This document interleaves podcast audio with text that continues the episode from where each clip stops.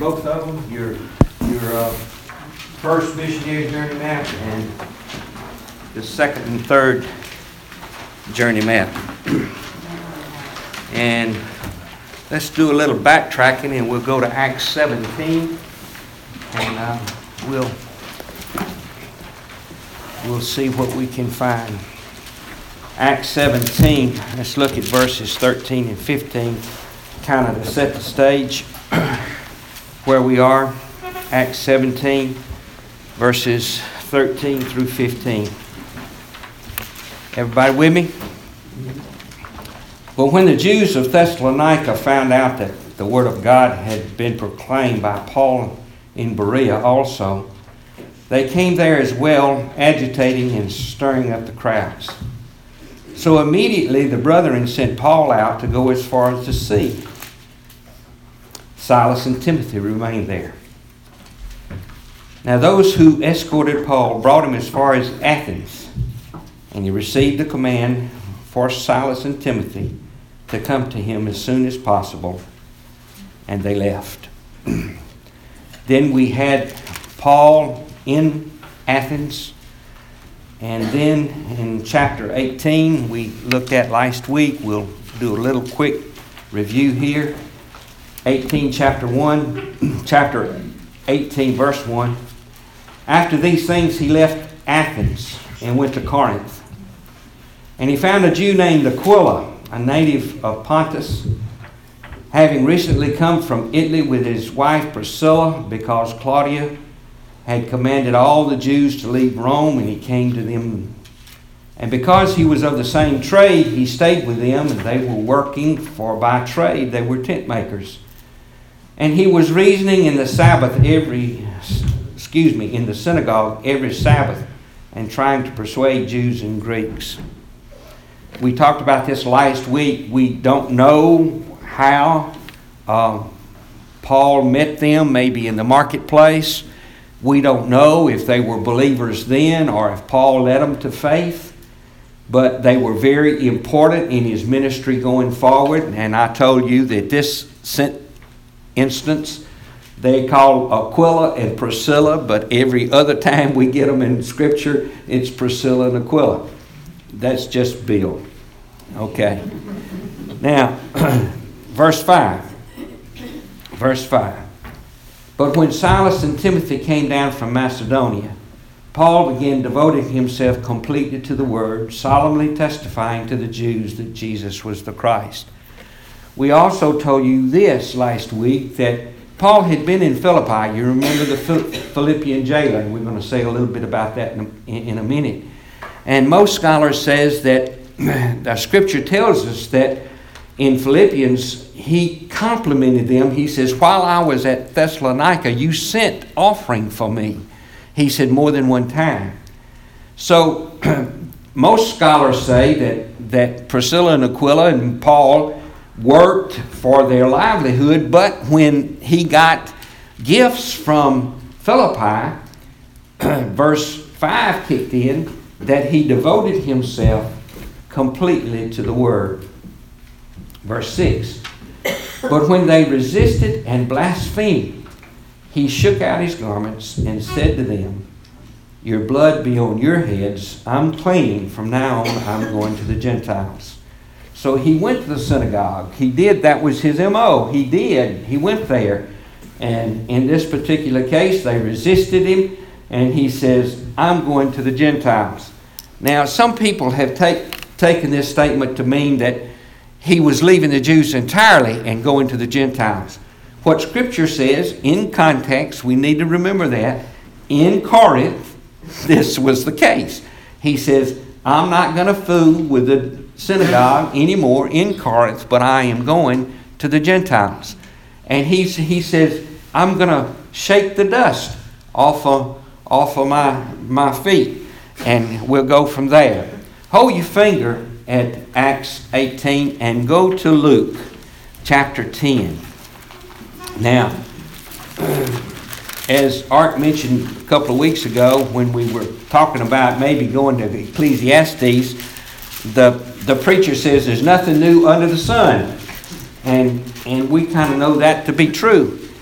But in Luke chapter ten, uh, verse eight, if your Bible's like mine, it's in red. And this is Jesus speaking. Verse eight, chapter ten of Luke. Wherever city you enter and receive, you eat what is set before you. Heal those in who are sick, and say to them, the kingdom of God has come near you. But whatever city, city you enter, they do not receive you. Go out into his, the streets and say, even the dust of your city which clings to our feet we wipe off in protest against you. Yet to be sure of this, that the kingdom of God has come near. I say to you, it's be more tolerable in the day for Sodom than for this city.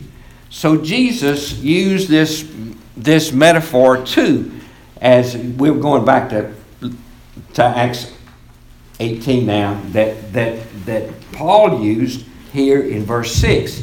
He says, I'm going to shake out my, my garments. You know, I'm, I'm through with you. Your blood is going to be on your heads. Verse seven. And he left there and went to the house of a man named Titus Justus, a worshiper of God, whose house was next door to the synagogue. So he didn't leave very far. He went, he went from the synagogue to Titus Justus' house, Uh, who loved the Lord, and he was there. And we know a little bit more in verse eight. Crispus, the leader of the synagogue, believed in the Lord, all he and all his household. Many of the Corinthians, uh, when they had heard, believed, and being baptized, were being baptized. So Paul was effective when he went to the synagogue. Number one, the leader of the synagogue, he led to faith. And when he left the synagogue, Titus Justus said, come to my house and we'll just have church there. So he went next door. So, and many people followed him. And we'll see a little bit more about that. So his, his work was really, really faithful. Now, I want you to do a little walking with me. Turn back to Acts chapter fourteen. And we'll we'll do a little walking through here um, and see see something. Acts chapter fourteen, let's look at verse one. And now in Iconium they entered the synagogue of the Jews together and spoke in such manner that a large number of people believed, both Jews and Greeks. Look down to verse five. And when an attempt was made by the Gentiles and the Jews with their leaders to mistreat and to stone them, they became aware of this and fled to uh, Lysonia, Lystra, and Derbe. Look down at verse nineteen of chapter fourteen. But the Jews came from Antioch. Now this is Antioch of Pisidia, not Antioch of Assyria, which is the home base for the Christian movement. Remember, they were first called Christians at Antioch, Antioch of Assyria. This is Antioch of Pisidia. Okay, when the Jews, verse nineteen, had come from Antioch and Iconium, having won over the crowd, they stoned Paul, dragged him out of the city, supposing to be dead. Okay. Look at verse chapter sixteen, verses twenty-two and twenty-four. Verses chapter sixteen, twenty-two. And a row and a crow, excuse me, a crowd rose up against them, and the chief magistrates tore their robes off them and proceeded to order them to be beaten with rods, and when they had struck them with many blows, they threw them into prison, commanding the jailer to guard them securely. And he, having received such a command, threw them into the inner prison and fastened their feet in stocks. Chapter seventeen, verse five. But the Jews became jealous, and taking some wicked men from the marketplace, formed a mob and set the city in a uproar, attacking the house of Jason. They were seeking to bring him out to the people. And Jason became the scapegoat in this particular case. they they beat him. Verse thirteen of chapter seventeen. And when the Jews of Thessalonica found out the word of God was being proclaimed by Paul in Berea, also they came there as well, agitating and stirring up the crowds. Okay, back to Acts eighteen. Is there any wonder? Paul has gone to a new city. He's just begun preaching. And he's just had some success. And what do we know about the devil, the evil one? Every time God starts to move, what happens? He does too. The devil starts to move too. So Paul, of necessity, was was fearful. Well, here we go again. But hold your finger there and go to Acts chapter nine. And this is the Lord speaking. Acts chapter nine. This is his call from Damascus. Acts chapter nine, when, when he saw the vision there.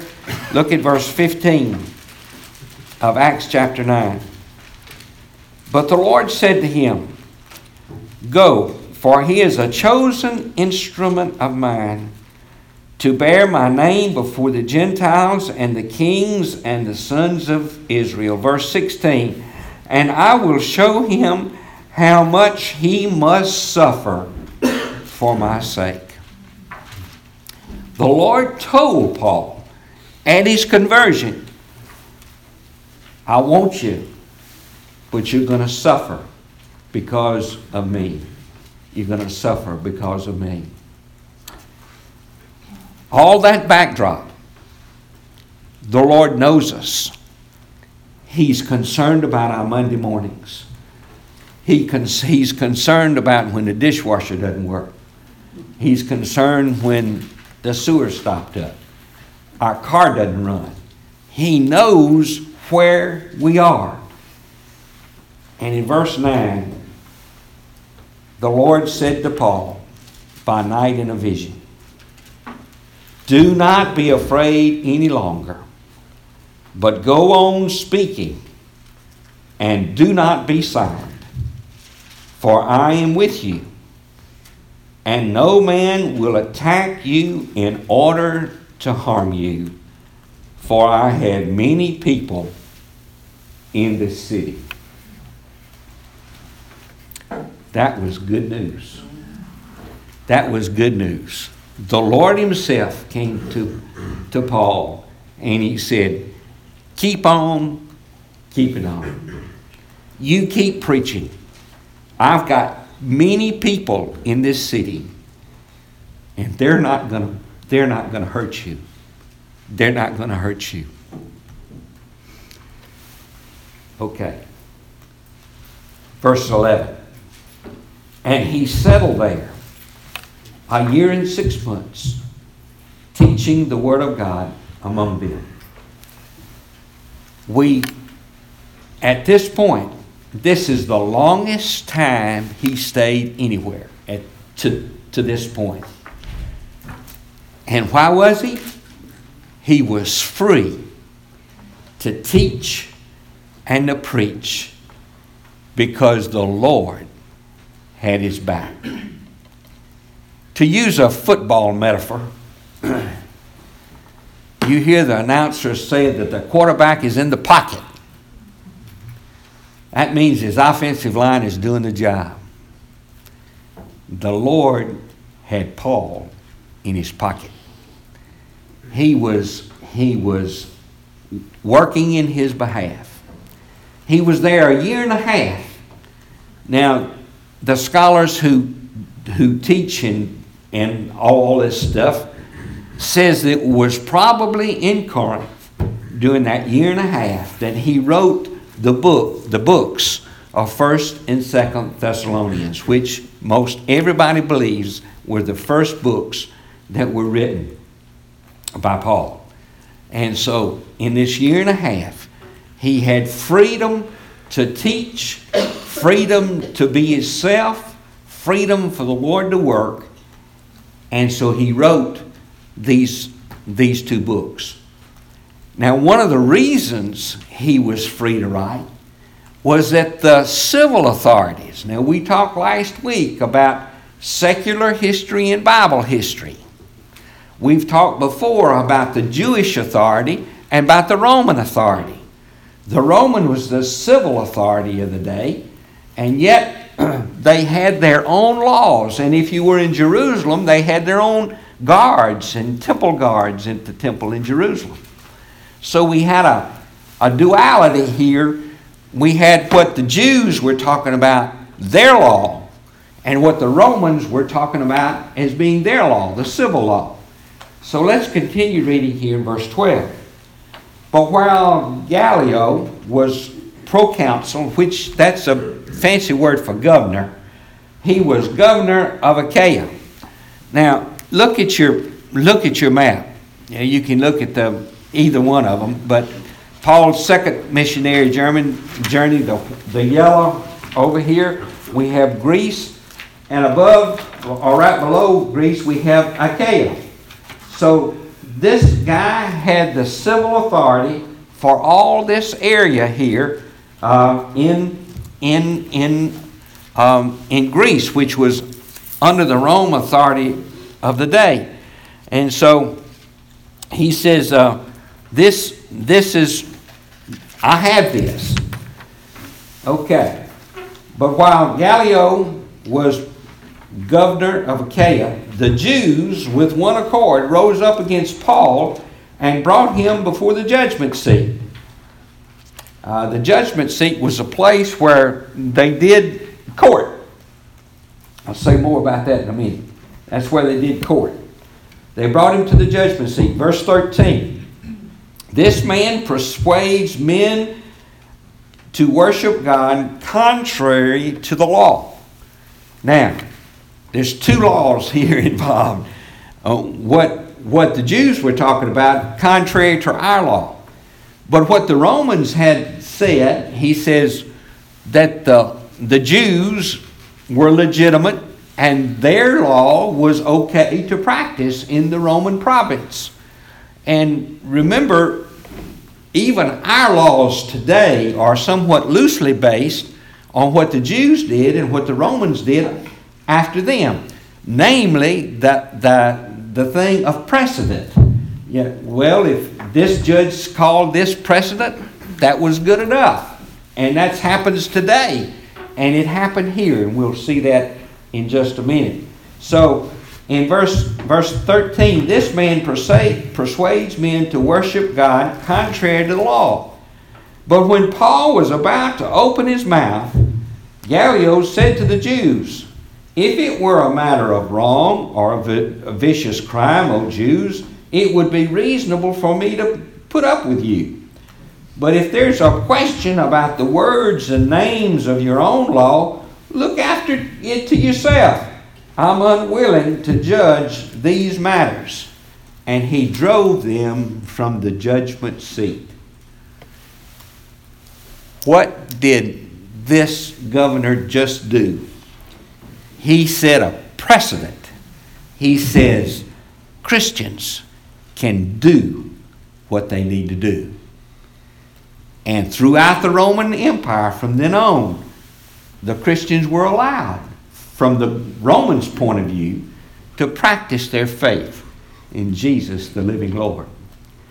And it's very interesting here to me. In verse sixteen, they drove them away from the judgment seat.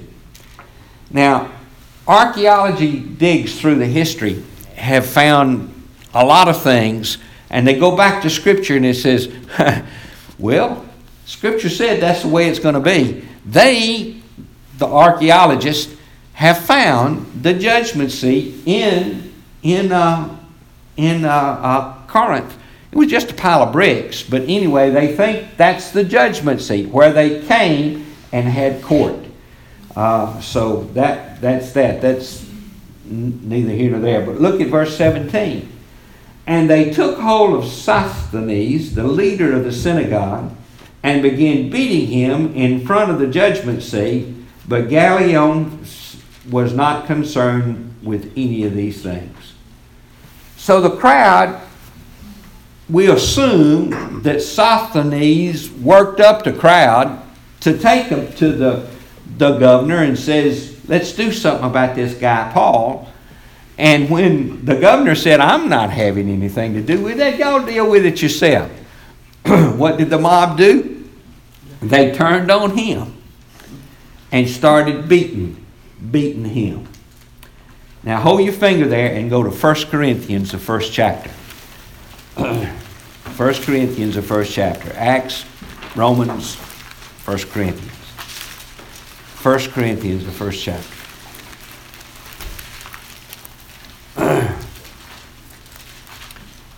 Chapter one, first, first Corinthians one. You with me? Okay. Paul, called an apostle of Jesus Christ by the will of God, and Sosthenes our brother. What a way to come to faith.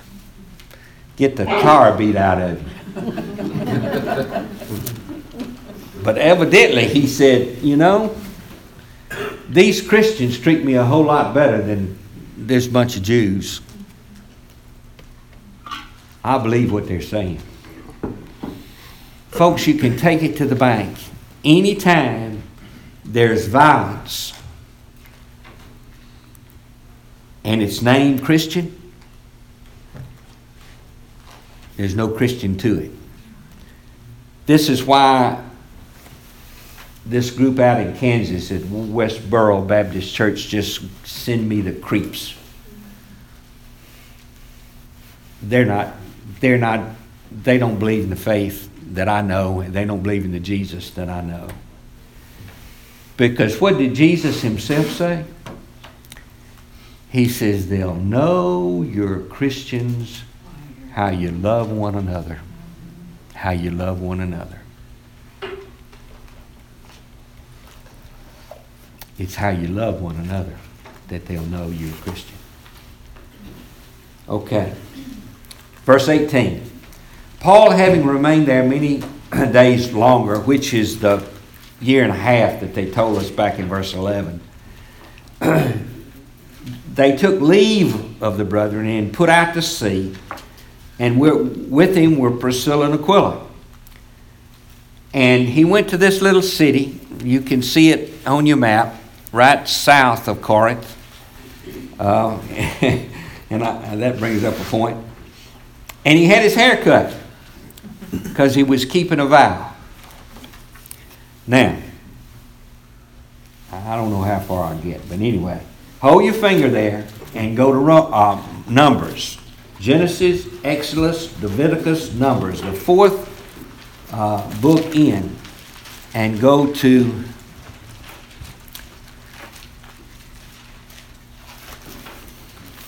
Chapter six.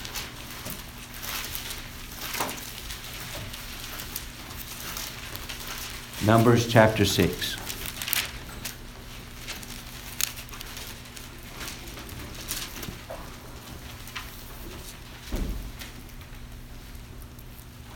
You with me?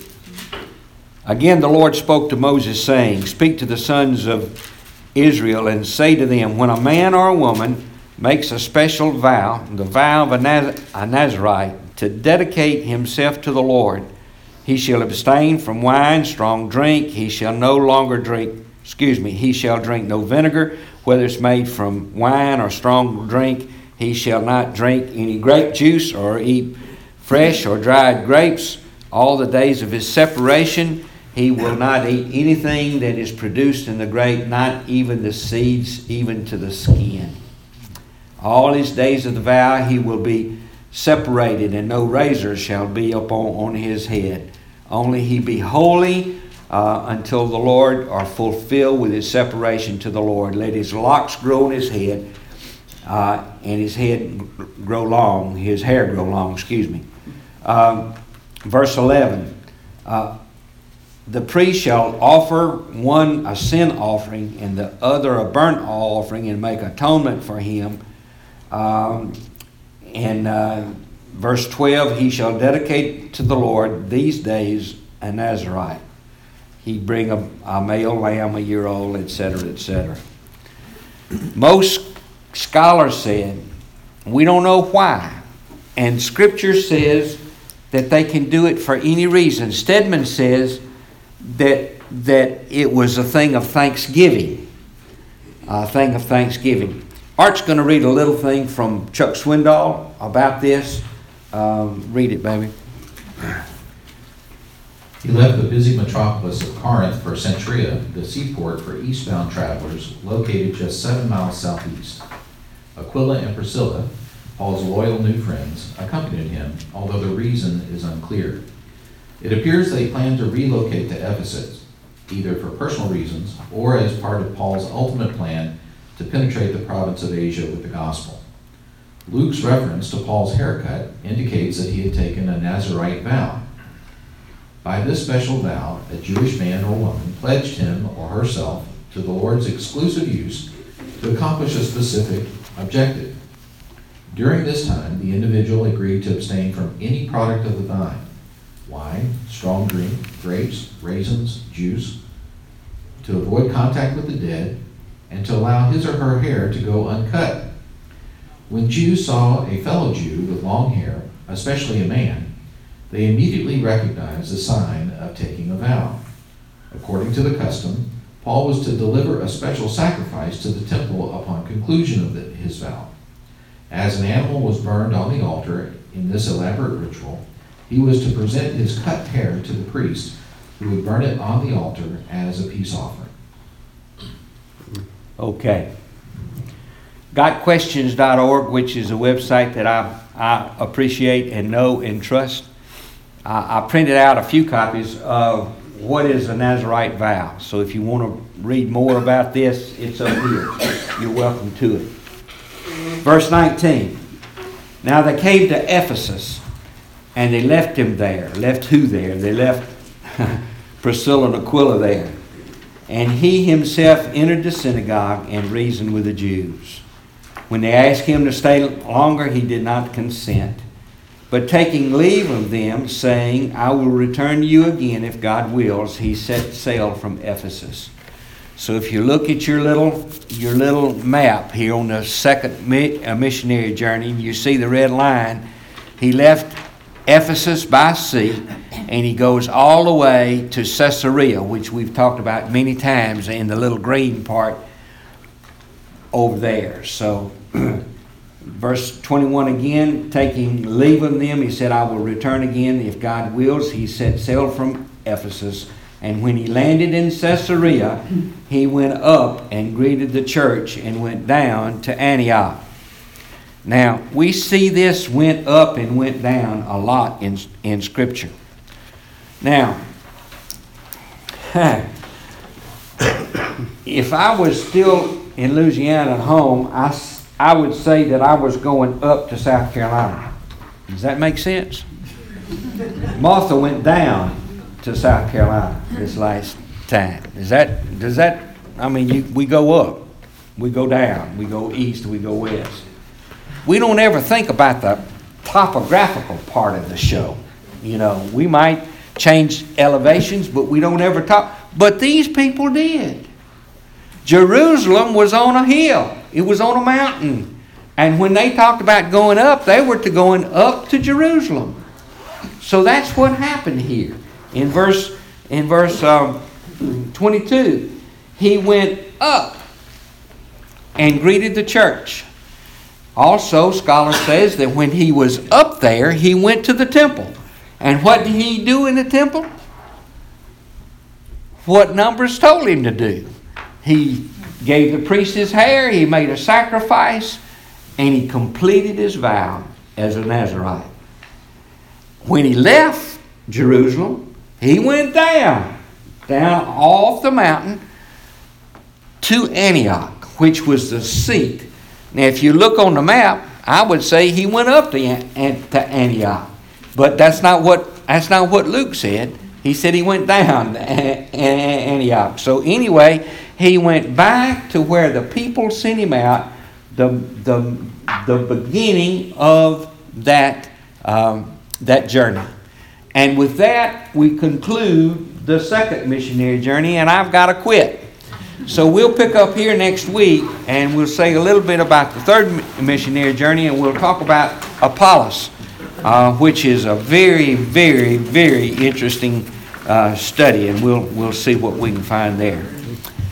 All's well? All's well. Father, we thank you for these sweet people, their love for you and their love for each other, and we ask that you would be with us as we go from this place. When we get home and reflect on what we've had today, we can say, it was good to be in God's house. Bless us, Lord, in Jesus' name. Amen. What time does Sunday school next week? Pardon? What time does Sunday school next week? nine o'clock next week. Oh, yeah. Thank you.